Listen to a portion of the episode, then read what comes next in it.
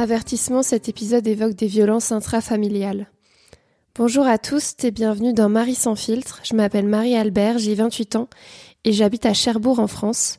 Je suis aventurière, journaliste et autrice féministe. Je me définis comme une femme cisgenre, célibataire, pansexuelle, française, blanche, jeune, mince et athée. Marie sans filtre est mon podcast intime, féministe et politique.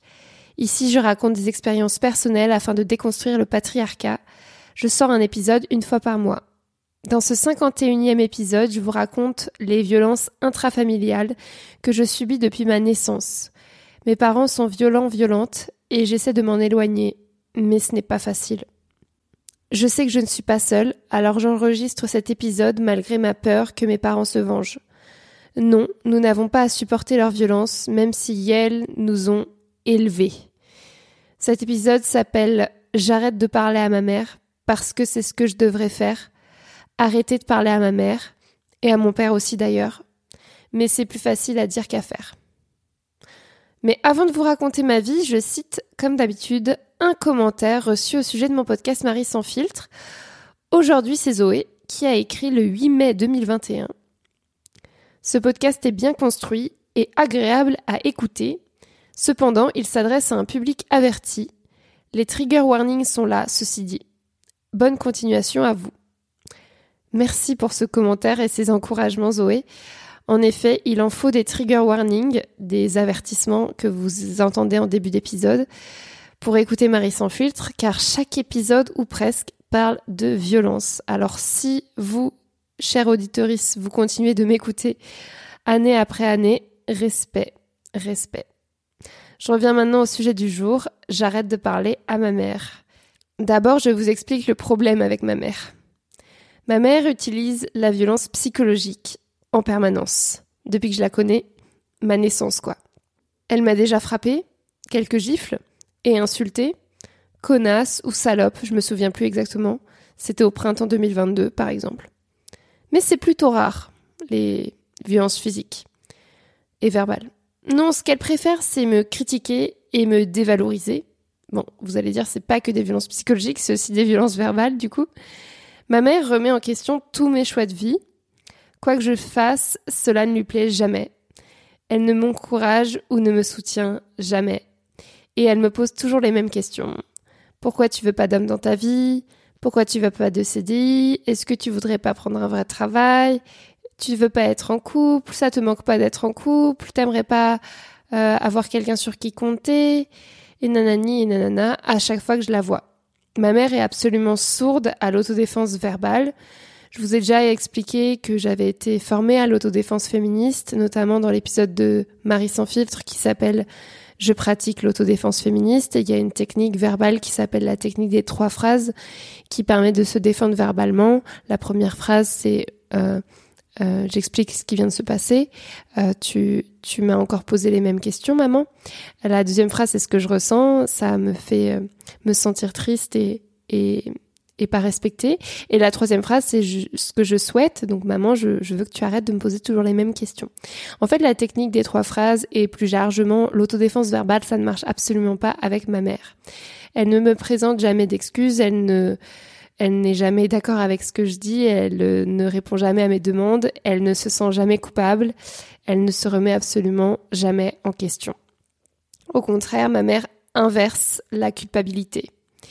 C'est ainsi que j'en viens à sa stratégie qui a un nom, ça s'appelle la stratégie de l'agresseur, ou plutôt la stratégie de l'agresseuse dans son cas. J'ai pris connaissance de cette stratégie euh, en détail pendant une formation au sujet des violences sexuelles euh, mené par le collectif féministe contre le viol, le CFCV, l'année dernière. Quand j'ai découvert la stratégie de l'agresseur, j'ai pas pensé directement aux hommes euh, agresseurs de ma vie. J'ai pensé à ma mère. Pourtant, il a fallu attendre l'épisode 51 de Marie sans fil pour que je vous parle de ma mère, alors que dans tous les épisodes, dans tous les épisodes précédents, je, je, je parlais d'hommes agresseurs presque. Qu'est-ce que c'est que la stratégie de l'agresseuse, de l'agresseur? Alors il y a cinq euh, étapes. D'abord, la première étape, euh, voilà, ces cinq étapes m'ont fait penser à divers euh, degrés à ma mère. la première étape, c'est que l'agresseur va isoler sa victime, isoler la victime.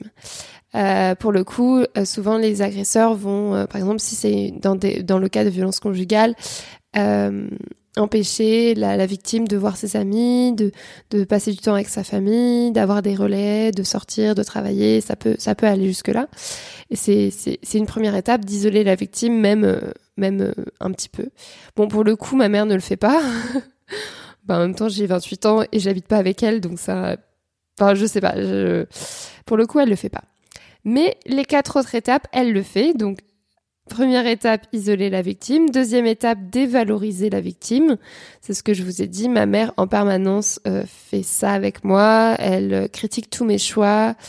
Elle, euh, elle, elle ne me félicite jamais. Elle ne m'encourage jamais. C'est toujours négatif, quoi que je fasse.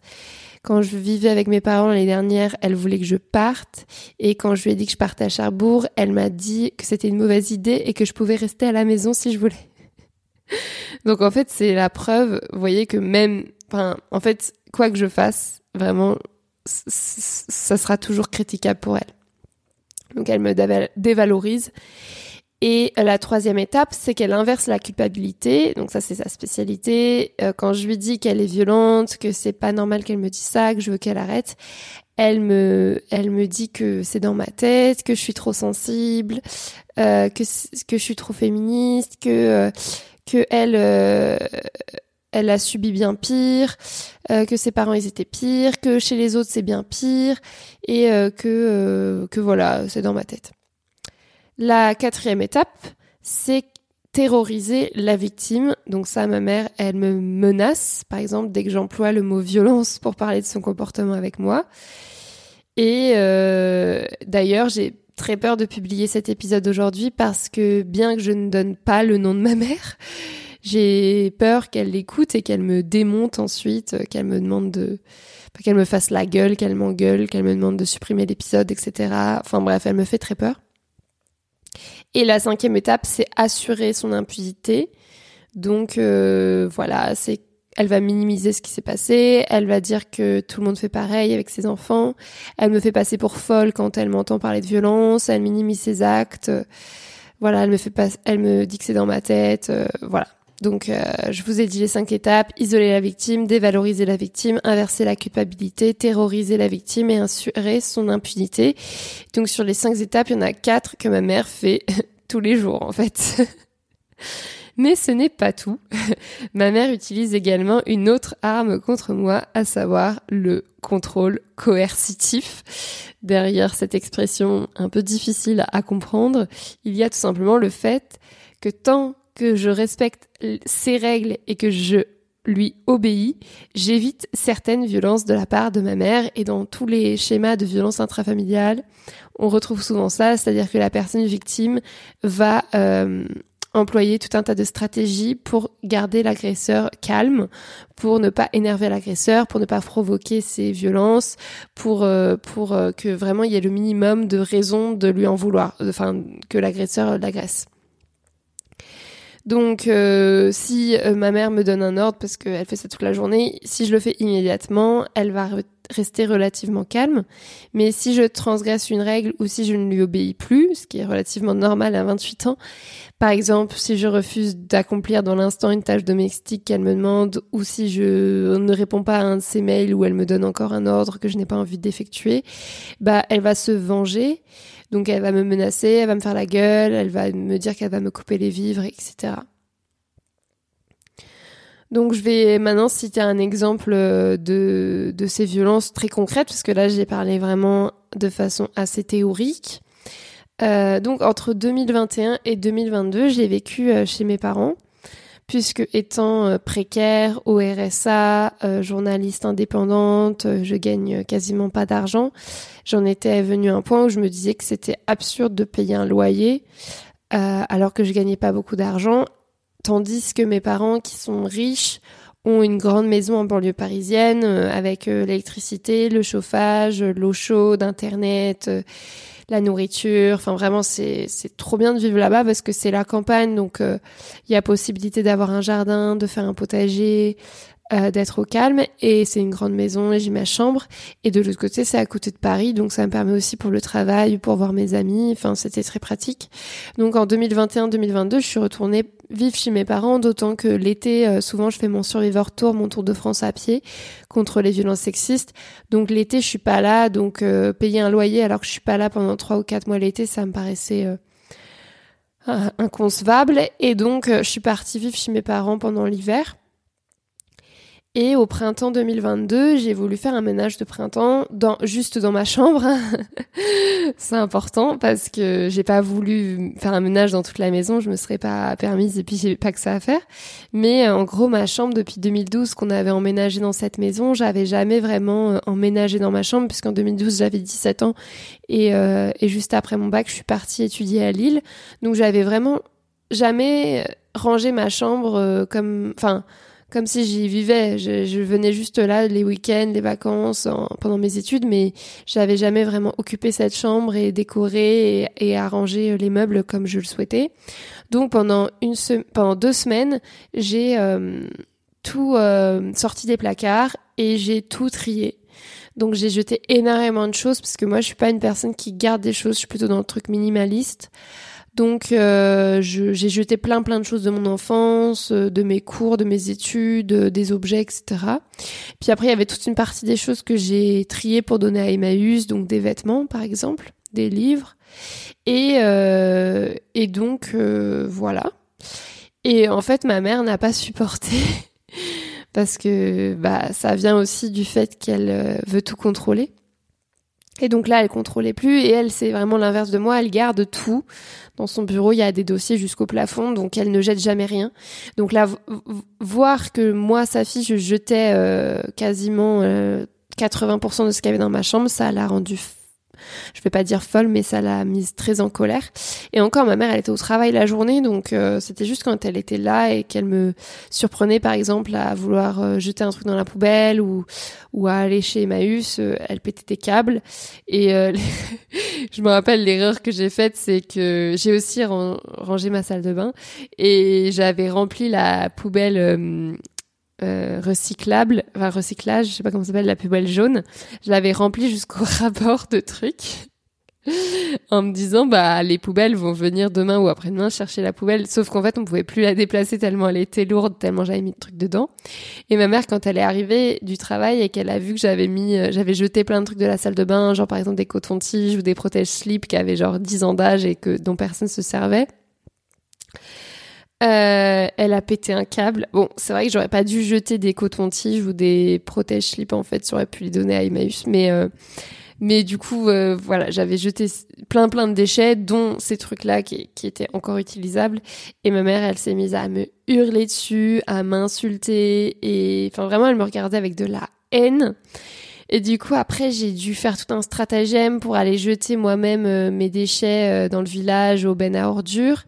Et puis, quand je suis allée chez Emmaüs, j'ai dû euh, demander à mon père, à mon, enfin, j'ai demandé à mon père de, de, de retenir ma mère parce qu'elle voulait ouvrir tous mes cartons et, enfin voilà, elle, avait l'habitude, elle en fait, on, on avait l'impression qu'elle, qu'on lui prenait toutes ses possessions en fait alors que c'était des, des, objets qui m'appartenaient en fait hein, c'était à moi. Et j'avais l'impression que je lui dérobais toutes ses possessions et qu'elle allait finir euh, dans la rue quoi qu'elle avait plus rien si je partais avec mes mes habits mes vieux vêtements chez Emmaüs. Et donc euh, donc à cette pendant ces deux semaines là elle m'a fait vraiment payer et elle euh, bah c'est là où elle m'a insulté de salope ou de connasse je sais plus. Elle me elle me hurlait dessus dès qu'elle me voyait. Elle me disait que j'étais folle, euh, que, c'était n'importe quoi ce que je faisais. Et c'est vrai que de l'extérieur, euh, quand on me voit trier des trucs, ça peut être un peu euh, impressionnant parce que j'avais vraiment beaucoup beaucoup de choses à trier comme la plupart des gens. Et bah en fait quand on se met, quand on s'y met, je sais pas si vous avez déjà fait un ménage de printemps, mais ça peut. Enfin j'étais étonnée du nombre de choses que j'ai vidées de ma chambre. Et donc là, ça fait un an que mon ménage est terminé et j'ai jamais regretté une seule des choses que j'ai jetées ou données en fait. Je ne les regrette pas. Et ma chambre maintenant, euh, j'ai changé tous les meubles de place, j'ai changé toute la déco. Euh. Enfin c'est la chambre de chez mes parents quoi. Euh, bah je m'y sens vraiment bien et il y a, jamais eu de problème avec mon père, mon frère ou ma sœur. C'est juste ma mère qui a pété un câble alors que ces objets ne lui appartenaient pas. Et donc ça a été très traumatisant pour moi parce que j'étais juste en train de faire mon ménage dans ma chambre et je devais me cacher, je devais faire ouais plein de stratagèmes et euh, pendant un ou deux mois après ça, dès qu'elle me voyait, elle, elle me hurlait dessus, elle me parlait plus des fois, elle me faisait la gueule. Enfin, il y avait une ambiance euh, euh, extrêmement tendue à la maison, même après que j'ai fini mon ménage de printemps qui n'a duré que deux semaines et qui au final n'a rien changé à la vie de ma mère. Enfin, je veux dire, comme c'était des objets qui m'appartenaient. Ok, elle a récupéré les protège-slips et les cotons-tiges, mais concrètement, elle va jamais les utiliser. Donc, enfin, bref. Et euh, et donc ça, ça a été très très difficile. Et l'année euh, entière que j'ai vécue chez mes parents, ça a été euh, horrible.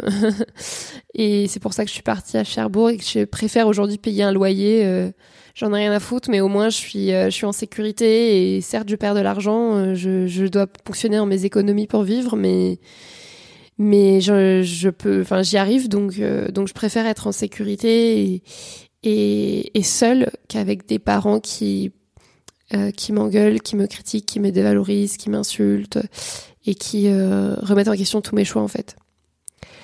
Donc tout ça pour dire que ma mère, ce qu'elle fait avec moi, c'est du dressage et de l'infantilisation. Elle me traite pas comme une personne majeure de 28 ans ou juste comme une personne humaine, elle me traite comme son enfant. Et le problème, c'est que notre société, elle encourage les parents à faire cela avec leurs enfants. Ma mère, elle trouve ça normal euh, de, de, de, me hurler dessus et de, et de me juger parce qu'elle a été éduquée de cette façon, comme la plupart des gens. Les parents pensent que les enfants leur appartiennent et que les enfants leur doivent obéissance. Euh, les parents se sentent légitimes à critiquer, humilier, crier, insulter, voire frapper l'enfant si l'enfant n'a pas respecté ses consignes à la lettre. Euh, voilà, ce sont des violences habituelles. On peut appeler ça aussi euh, des violences éducatives ordinaires, des VEO. Et il y a plusieurs collectifs et associations en France, notamment stopveo.org, qui luttent actuellement pour faire changer ces mentalités, ces pratiques, mais c'est extrêmement lent. Euh, de toute façon, l'oppression des enfants, c'est un angle mort dans la plupart euh, euh des luttes, puisque euh, euh, c'est pas autant investi que le féminisme aujourd'hui. la lutte contre les violences faites aux enfants, ça s'appelle l'adultisme en fait, cette oppression organisée des enfants. L'adultisme, c'est une violence fondée sur l'âge. On peut appeler aussi cela l'agisme. Et en tant que féministe, je lutte contre l'adultisme euh, notamment à travers ma page euh, Infanticide en France, peut-être que vous connaissez.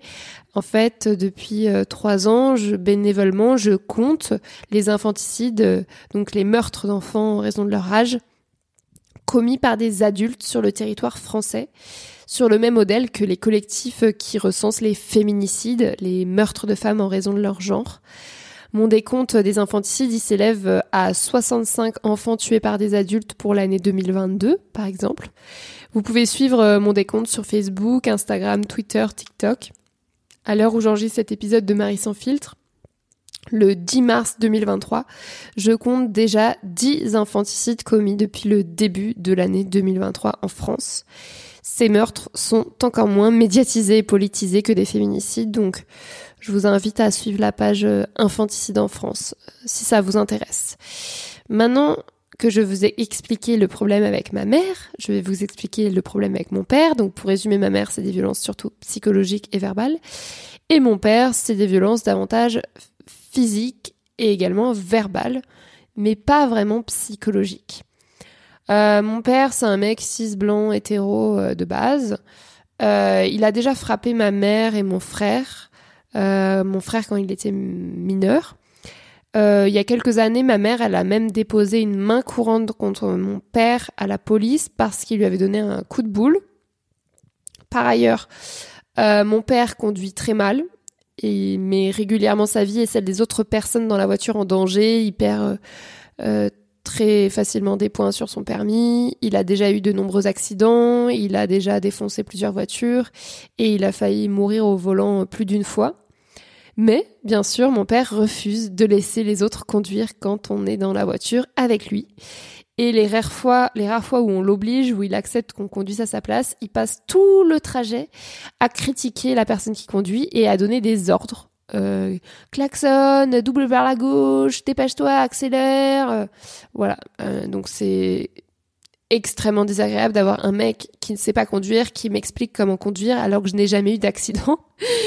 Merci, au revoir. Euh, et puis les fois où il est au volant, donc euh, il s'énerve extrêmement vite. Si moi, en revanche, je critique sa conduite, euh, il peut quitter la voiture en trombe et disparaître pendant plusieurs dizaines de minutes s'il est vexé, vexé en fait. donc maintenant, je, je, je, supporte plus d'être dans un véhicule avec lui parce que ça se passe toujours mal. Et voilà mon père, je vais citer un exemple de mon enfance, euh, voilà, de, de, de, ces fois où il, où il disparaît, où il est vexé. Euh, une fois, on était petits avec, euh, moi je suis l'aîné de ma fratrie, j'ai un, un, frère et une sœur, et on était petits, on était en vacances en Normandie, je pense, et il y a un labyrinthe de maïs, peut-être que vous connaissez. C'est un endroit où on peut aller en famille et payer une entrée. Il y a un labyrinthe qui est fait de euh, de champs de maïs, quoi qui, est, qui, est, tracé dans un champ de maïs. Et donc il y avait ma mère, mon père, euh, mon frère et moi, et ma soeur et moi. Enfin, on était cinq. Et à l'accueil euh, du champ de maïs, euh, ma mère euh, s'est engueulée avec mon père. Et mon père, il s'est mis à, à, à, crier sur ma mère et il a disparu. genre il s'est mis à, l'insulter, à le crier dessus et il a disparu. Et on avait genre 10 ans. Enfin voilà, on était genre tout petits. Et, et il a disparu pendant des heures.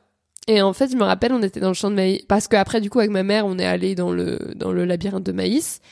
Et en fait, ça a gâché tout l'après-midi parce qu'on ne savait pas où était mon père. Il était injoignable et euh, je, enfin, je sais même pas si ça existait les portables. Je pense que oui.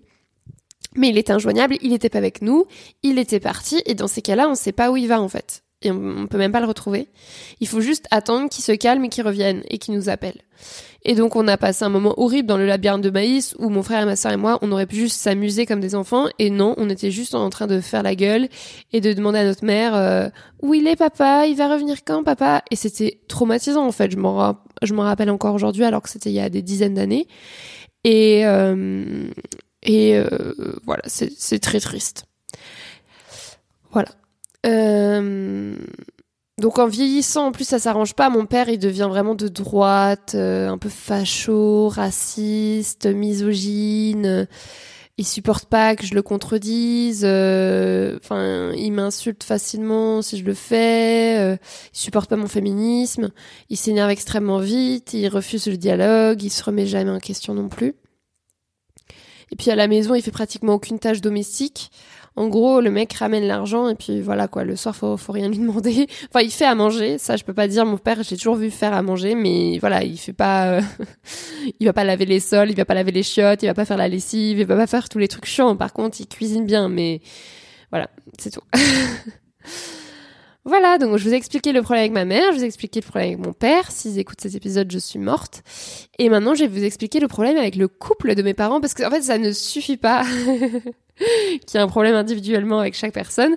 Vous imaginez bien que si vous mettez un mec violent et une femme violente dans la même pièce, ça peut pas bien se passer. Donc mes parents, ils sont en couple depuis genre 30 ans, même plus. Et euh, leur violence respective et leur haine réciproque, puisque bien sûr ils se haïssent, entraînent des violences conjugale quotidienne. En fait, depuis que je suis née, je les ai toujours vus s'engueuler, s'insulter, voire en de très rares et traumatisantes occasions se taper dessus. Mes parents ne peuvent pas communiquer sans s'énerver, mes parents ne sont presque jamais d'accord, mes parents se détestent et pourtant refusent de divorcer. Euh, on n'en parle pas beaucoup de ces couples qui refusent de divorcer alors que rien ne va dans leur couple, mais il y en a vraiment plein, plein, plein, plein, plein. Mes parents sont absolument incompatibles et en même temps inséparables et ça c'est vraiment lié je pense euh, au problème de l'hétérosexualité dans notre euh, de l'hétérosexualité obligatoire dans notre société où comme ils se sont mis ensemble quand ils, quand ils avaient 24 ans et que par exemple mon père il avait jamais eu de meuf avant ma mère euh, bah concrètement ils se sont construits l'un en rapport avec l'autre et donc comme ça fait plus de 30 ans qu'ils sont ensemble ils sont incapables d'imaginer leur vie l'un sans l'autre en fait ils ne savent même pas comment ils pourraient euh, vivre seuls. C'est impossible. Et donc leur relation, elle est absolument toxique et dysfonctionnelle, mais depuis le début. Mais comme ils ont aucune maturité émotionnelle et qui règlent tous leurs conflits par la violence, bah en fait ça ça roule quoi. C'est bah ils s'engueulent, mais eux en fait ils, ils, ils voient pas déjà euh, les, les, conséquences que ça a sur les enfants et surtout ils comme ils ont fonctionné comme ça depuis plus de 30 ans, pour eux c'est normal quoi. Et ma mère elle dit toujours ça, elle dit mais tu sais Marie, euh, tous les couples se disputent, ceux qui se disputent pas c'est pas normal, dans toutes les familles il y a des engueulades. Euh, pour elle, elle a vraiment naturalisé en fait les violences conjugales, le fait qu'ils s'engueulent. Euh, effectivement, c'est pas juste mon père qui tape sur ma mère ou juste ma mère qui euh, qui euh, critique mon père. C'est vraiment euh, c'est vraiment des violences avant tout verbales, hein, parce que ils se tapent pas dessus souvent. C'est c'est ça s'est passé très très rarement, mais mais c'est tout le temps, tous les jours des engueulades en fait.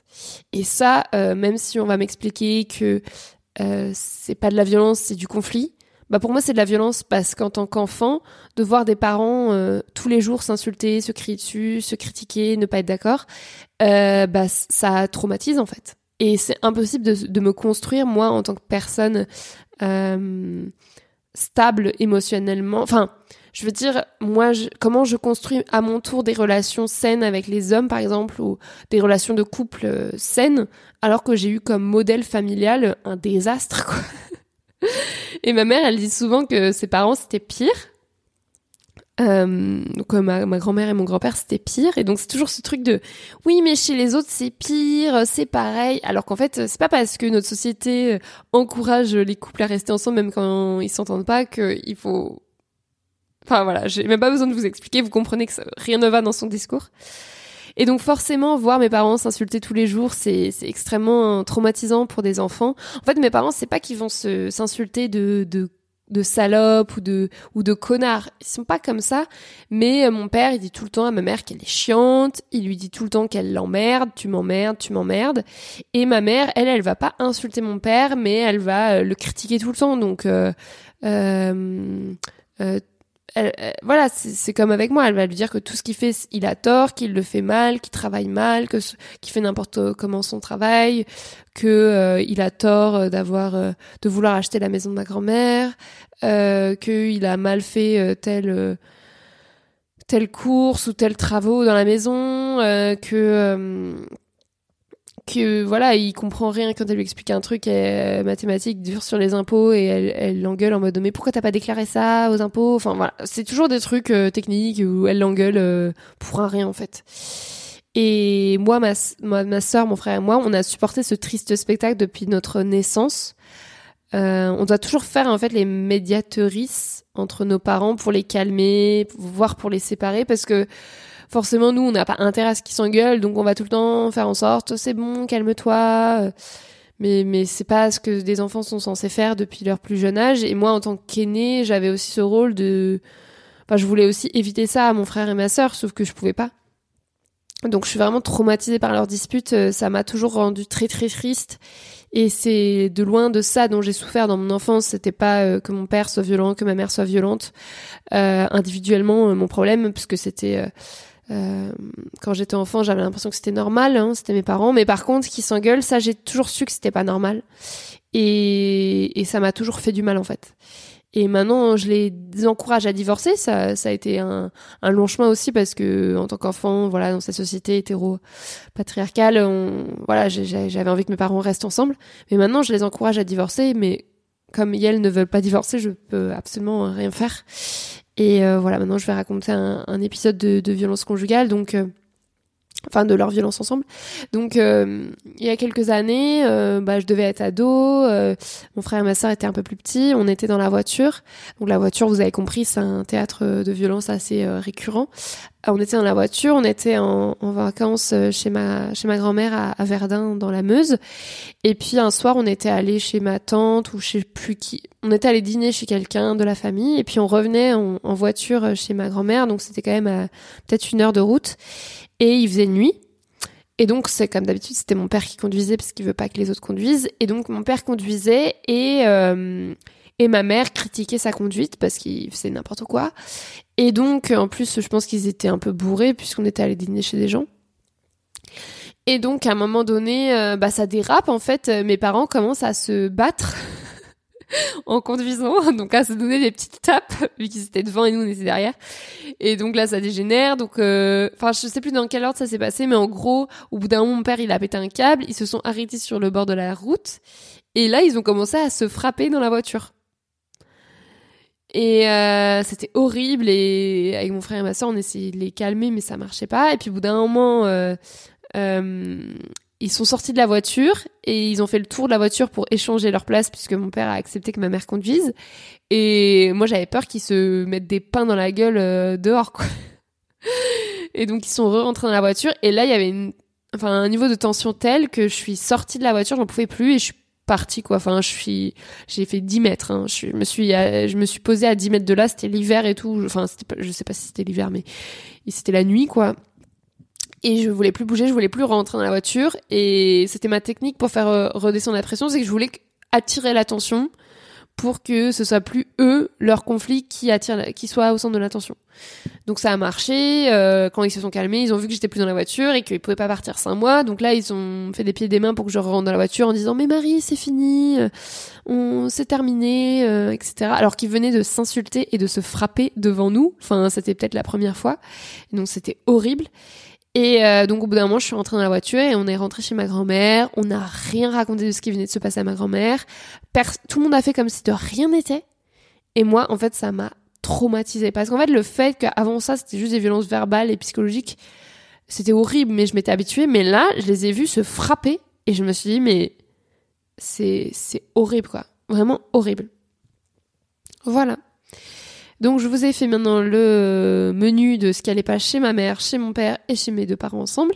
Maintenant, arrivons-en à la solution de, leur violence, pour échapper à leur violence. Hein. Le titre de l'épisode, j'arrête de parler à ma mère.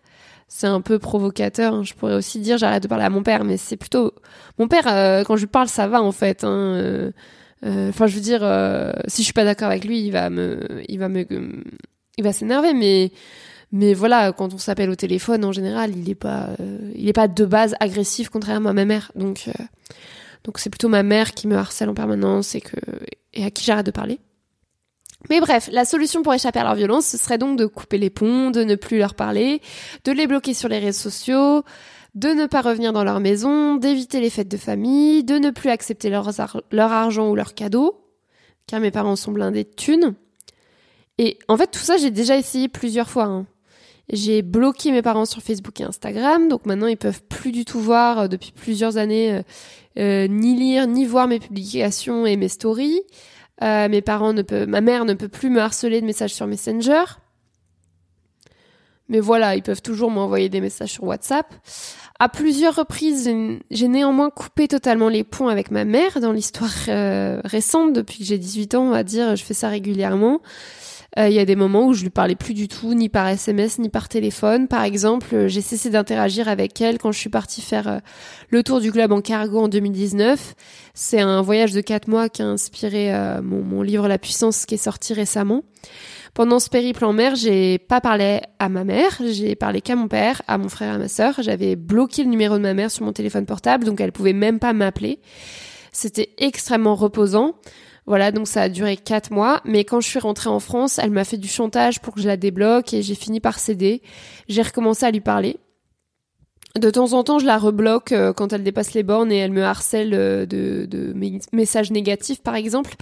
Mais cela euh, ne dure que, que quelques semaines ou mois à chaque fois parce que le problème, c'est que je suis encore trop attachée à mes parents, ne serait-ce que financièrement. En fait, je, je gagne pas ma vie, je vous l'ai déjà dit, euh, en publiant des épisodes de podcast gratuitement, en écrivant, ni en écrivant des enquêtes payées 3 francs 6 sous pour des magazines, ni en auto-éditant mon livre La puissance euh, vendu euh, pour l'instant à 86 exemplaires. Euh, moi, je vis pas de ça. Hein. Je touche le RSA, donc entre 200 et 400 euros par mois, ça dépend.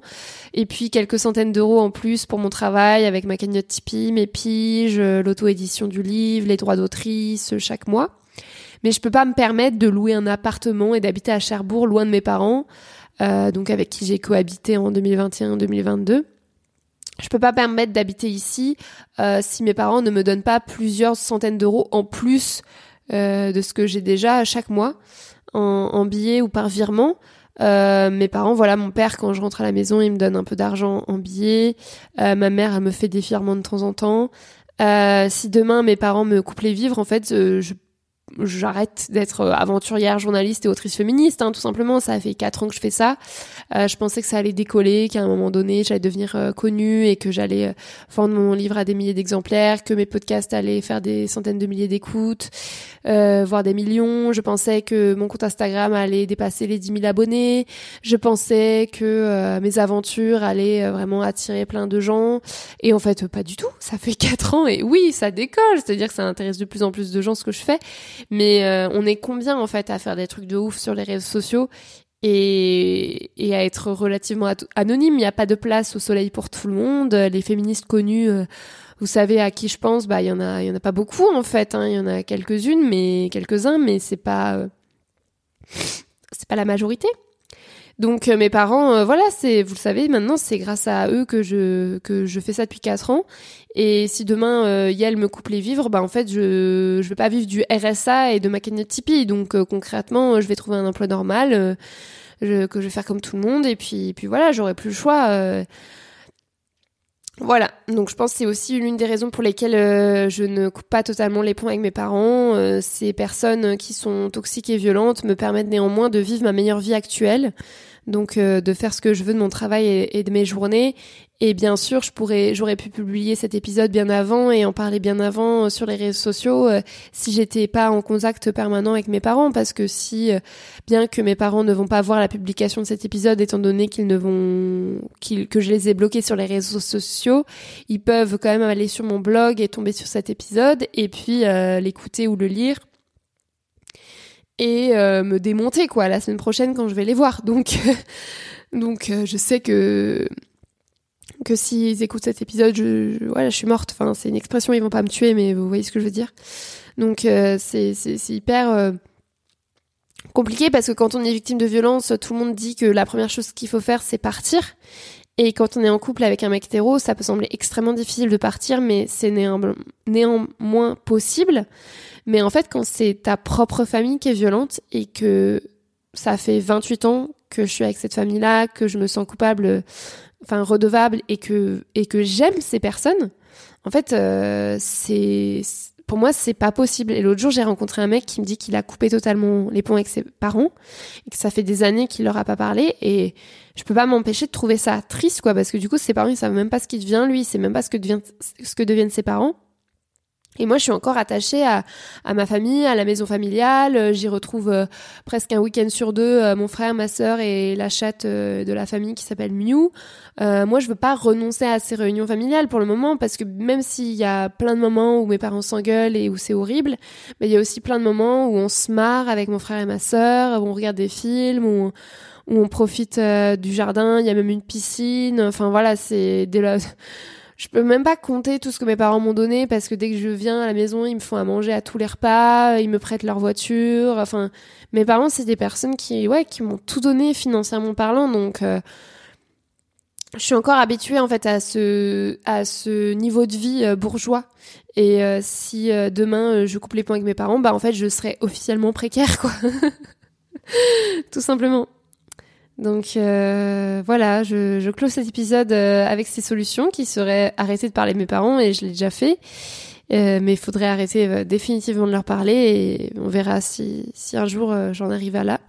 Mais je vous invite fortement à, à, faire ça si vous le pouvez, si vous avez des parents violents. Mais mais voilà, je voulais je voulais faire cet épisode pour déculpabiliser tout le monde, sauf les parents violents, et puis dire que bon de toute façon, quoi qu'on fasse, on s'adapte, on fait comme on peut et on a les solutions euh, qu'on a.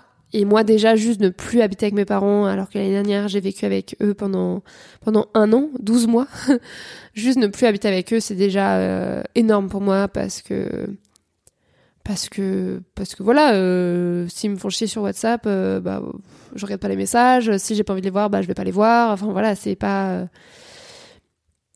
voilà je suis pas rattachée directement à mes parents donc c'est c'est déjà un premier pas. Voilà, peut-être qu'un jour j'arriverai à aller plus loin. Peut-être que cet épisode, ça va faire une crise euh, monumentale dans la famille. Euh, voilà, je sais que mon frère et ma sœur, vous vous posez peut-être la question de comment eux, ils ont vécu euh, l'enfance et comment ils vivent leur relation actuelle avec mes parents. Faudrait leur poser la question, je vais pas parler à leur place.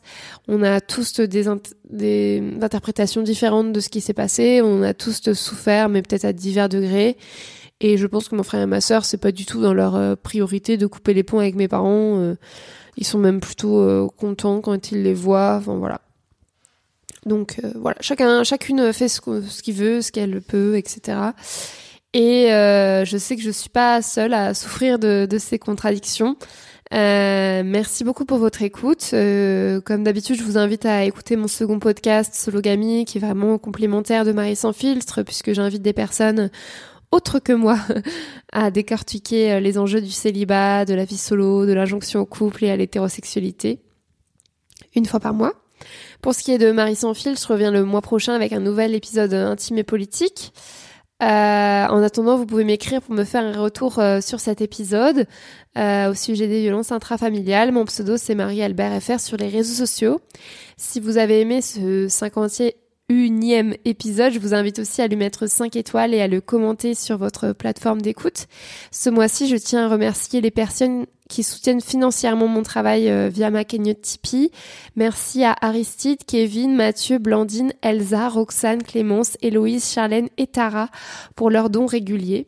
Chers auditeurs, je vous invite vivement à soutenir ou rémunérer une partie de mon travail en participant à cette cagnotte dont j'ai mis le lien dans la description de l'épisode pour me faire un don ponctuel ou récurrent. Cela m'aidera vraiment et je vous le rappellerai jusqu'à ce que j'en ai vendu 100 exemplaires. On en est toujours à 86. J'ai sorti mon premier livre, La puissance, récit féministe de mon tour du globe en cargo. Vous voulez lire mes aventures de célibataire sur un bateau peuplé d'hommes marins? Eh bien, je vous recommande d'acheter ce roman. Il est court et accessible. Je l'ai déjà dit, vous pouvez le commander chez votre libraire ou sur internet. La puissance vous attend. Merci et à très bientôt.